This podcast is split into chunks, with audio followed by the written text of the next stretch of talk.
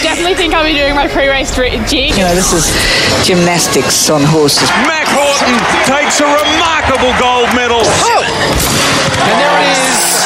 Catherine Skinner is a gold medalist. Australia has won the gold medal in the women's sevens rugby. Weekend breakfast with Seb Costello on Triple M.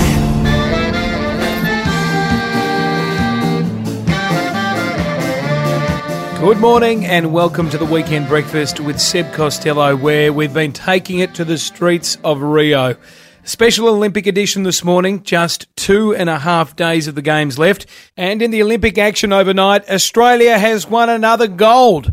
Chloe Esposito in the modern pentathlon. Kitty Chiller's old sport. Finally, something Kitty can smile about. And also, Jared Tallent has won himself a silver medal in the 50k men's walk. More on that later. Ryan Lochte, Lion Lochte, he said sorry. We'll explain that too. But first to the men's basketball tournament where it's truly at the pointy end. And this is where it stands. The Boomers have just tipped off in a must win semi final against Serbia. Win and it's a guaranteed medal for the first time in men's basketball history in Australia and a date with the US in the final. Lose, and it's a really tough bronze medal assignment against Spain. But as NBA TV senior correspondent David Aldridge told me during the week, whatever happens, the Aussies are turning heads in Rio. Australia and um, France is another country. Those two jump out to me as as programs that are go- going up but in a one game elimination tournament, anything's possible. NBA TV senior correspondent David Aldridge there on the Aussie success in Rio. Team USA and the Spanish have just finished their semi, and it was a tight one.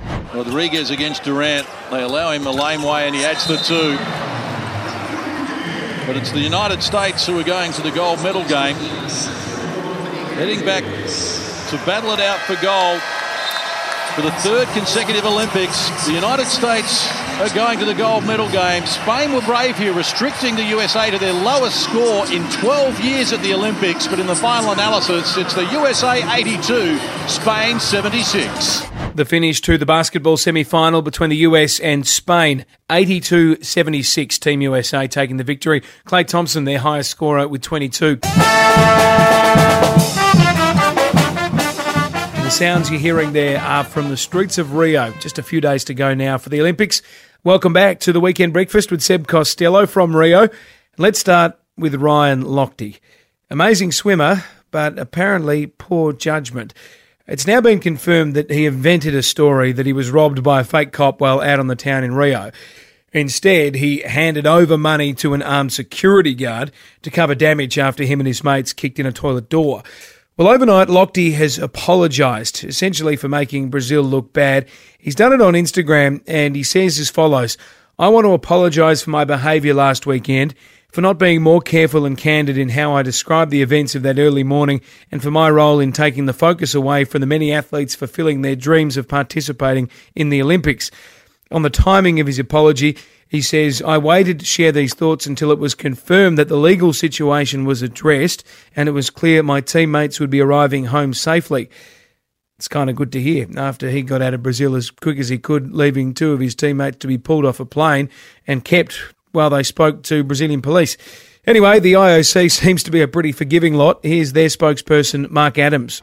We're glad about the apology. We think it's entirely appropriate and we, we welcome it. And um, we hope that we can now carry on as we have been, concentrating on the sport and the performances that we've we've been seeing, which have been marvellous. Spokesperson for the International Olympic Committee, Mark Adams. There, of course, Ryan Lochte hasn't been the only swimmer whose behaviour has been called into question these games.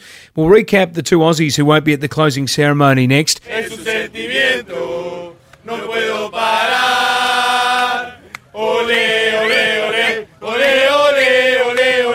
Welcome back to the Weekend Breakfast with Seb Costello from Rio de Janeiro. And that chant just seems to be following me everywhere I go in Rio. It's the favourite song of the Argentinians, who are here en masse, given it's South America's first ever Olympics, and they love that chant. Let's talk about the two swimmers, Josh Palmer and Emma McKeon, who won't be part of the closing ceremony after they copped a ban for staying out without telling team officials the other night in Copacabana. Kitty Chiller, the chef de mission, was the public face of this penalty. So let's recap exactly what she had to say about the situation. beginning where this all started on the streets of Copacabana. By following the drums of Copacabana, swimmers Josh Palmer and Emma McKeon have fallen out of step with Kitty Chiller. They will not be going to the closing ceremony. They are only allowed to travel to official sporting events during the day. They have also imposed a 2am curfew now on all swimmers for the remainder of the Games. The penalties dished out after both failed to return to the village on Tuesday night. For breaststroke competitor Palmer, the late night had further consequences. He has told us uh, that he was approached by a man asked to go to ATMs and $1,000 cash was withdrawn, and that has been concern, confirmed. Uh, Josh has chosen not to go to the police. Palmer was found disorientated by an Australian businessman at 2 p.m. the next day. I certainly don't know if there's any substances involved. Uh, he admitted that he had been drinking, um, and that, that's that's all we know. McKeon is a completely different situation. She decided to stay out with friends. That was the right decision for her to make at that point in time, given she found herself on her own. She was with friends. It was the right decision for her to make. The wrong decision that she made was to not advise team management of her whereabouts. So at 8 o'clock the next morning, swimming team management did not know where she was. But for the chef de mission, Kitty Chiller, this is all about drumming discipline into the team. Everything that we put in place is not the fun police, it's not party poopers, it is ensuring that their safety remains paramount in their minds as well as ours. Australia's chef de mission, Kitty Chiller, there. Overnight, we've added a silver medal to our haul here in Rio. It was in the men's 50 kilometre walk, and the name you will be familiar with. Jared Tallent was the silver place getter in London, but then, thanks to a drug cheating scandal in Russia, was re-awarded a gold medal. And this time around, he will be the silver medalist after finishing second. Is how the race finished, thanks to Seven. So Toth, the Olympic gold medalist in the 50k, and Jared Tallent is about to become the most successful Australian male athlete ever with four Olympic medals. A remarkable effort. We thought for a moment it might be gold, but it is a brilliant silver. Tallent gets his fourth Olympic medal, a silver medal in the 50k. What an effort! What a performance. A rider come through for third place. It has been such a battle between these guys. Jared Tallent, silver medal winning run in the men's 50 kilometre walk. The race, which may be remembered by some for the French competitor who essentially couldn't make it to the bathroom on time and collapsed midway through. He was competing in the speed walking event, got some stomach pains, and then was observed, according to the New York Post, shoving a sponge down his pants to soak up. Well, you know what he was trying to soak up. Ouch. Needless to say, he finished in last place, six minutes behind the winner. Guess you could say he got to the Olympics and just pooed his pants. Usain Bolt came to these Olympics with one goal, and that was to pull off what he calls the triple treble. Nine gold medals, gold in the 100, 200, and 4x100 at three consecutive Olympics, and he's pretty much all of the way there. He won the 100 earlier in the week in just dramatic fashion, seeing off Justin Gatlin, his great rival from America, Gatlin, the multiple drug cheat. And to get a feel for what it was like, what it smelt like, what it sounded like to be in the arena, we put this together. Usain Bolt's 100 metre gold medal winning night. They were the first words you heard when you entered the Olympic Stadium. Other great athletes were already competing, but Usain Bolt was there to do the impossible. And crazy tonight for Usain, okay? He's a great hero. I mean, this is going to be one in the next 50 years. We won't see another Usain like this. Bolt was out to win a third straight Olympic gold in the 100 metres. He has turned up. And dozens of Jamaicans had made the journey to watch him in person. So it took me almost 24 hours to get here.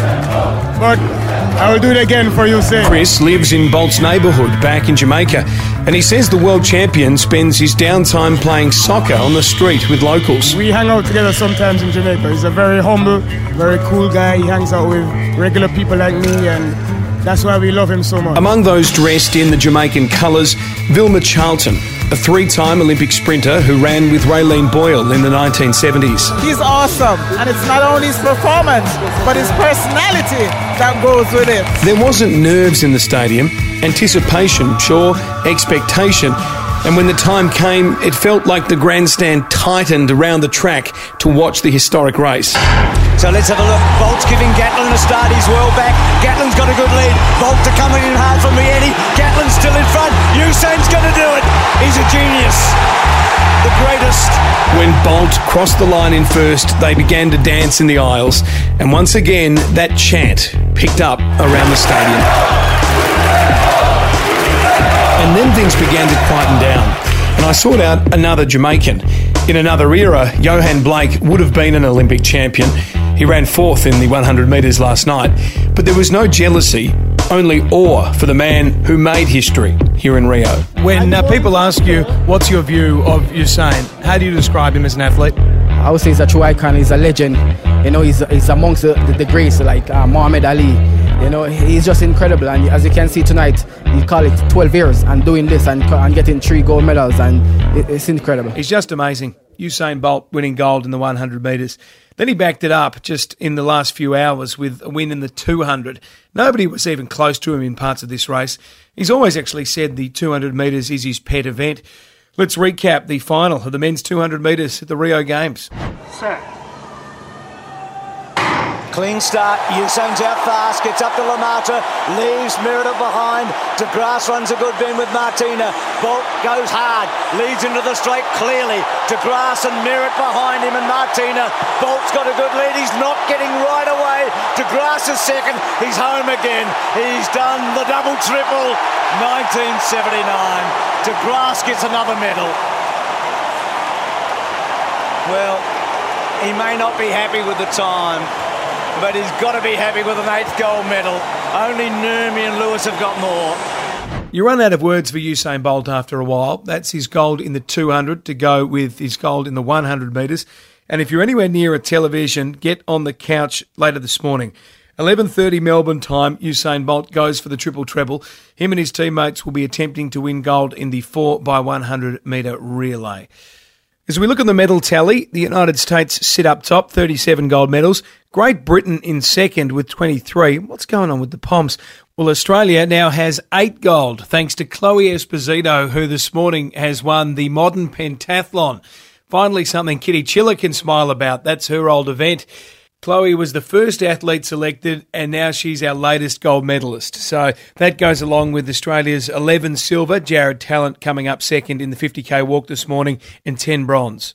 Well, I think I can say it now officially, having been here for two weeks.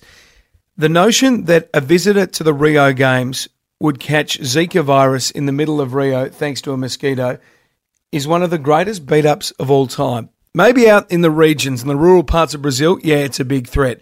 But here in the city, I've barely seen a mosquito.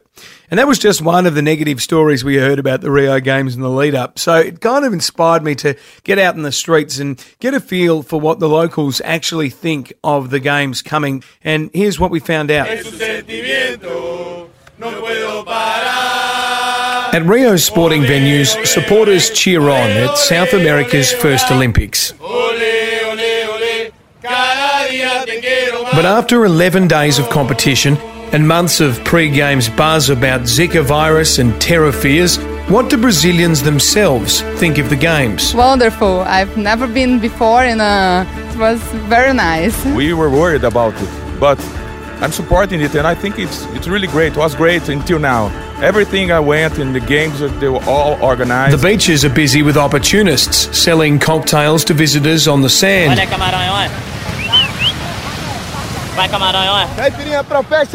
And that's not the only economic advantage the Games are bringing to Rio. An extra shift in hotels and things like that, in shops. So it's been really good. But there is a counter view that after the Soccer World Cup just two years ago, an event the scale of the Games may have come too soon for the financially challenged nation. We didn't have enough money, and in, in, instead of using the money that we had in like hospitals or schools, public schools. Uh, we use it for the Olympics, and everybody now, a lot of people, uh, they are not getting their salary. Before the Games, the IOC pledged Rio would be the safest city in the world, and armed soldiers can be seen at almost every intersection. There have been some localised safety issues, the robbery of swim star Ryan Lochte, but a major situation has been avoided. Um, we don't feel the violence in our day, uh, but now I think they, they make a good scheme of security and they, they had no problems, no terrorists, no, no urban violence. I think uh, we was successful in, in this part. Brazil winning gold in the women's judo helped raise spirits. The story of Rafaela Silva beginning in one of Rio's poorest neighbourhoods. And with the pressure of winning a gold medal as the host city out of the way, it seems some here in Rio are even prepared to throw their support in a different direction. If we can cheer for Brazil, if we want to win, we cheer for Australia, we cheer for the United States, we cheer who, who is best. Phelps. There you go. The perspective of the Olympics from the locals, the Brazilians themselves. Well, that's it for another edition of the Weekend Breakfast. Looking forward to talking to you back in studio next week. All the regulars will be back. Nerily Meadows, Brian Taylor, Danny Green, ready to talk to you for another edition of the Weekend Breakfast. Dead Set Legends are up next. They'll keep you posted on Usain Bolt running in the 4x1 and also the Boomers who are playing against Serbia. Given that we are in Brazil, let's go out the right way with a little bit of samba music from the streets of Rio. This has been the Weekend Breakfast with Seb Costello. Talk to you next week.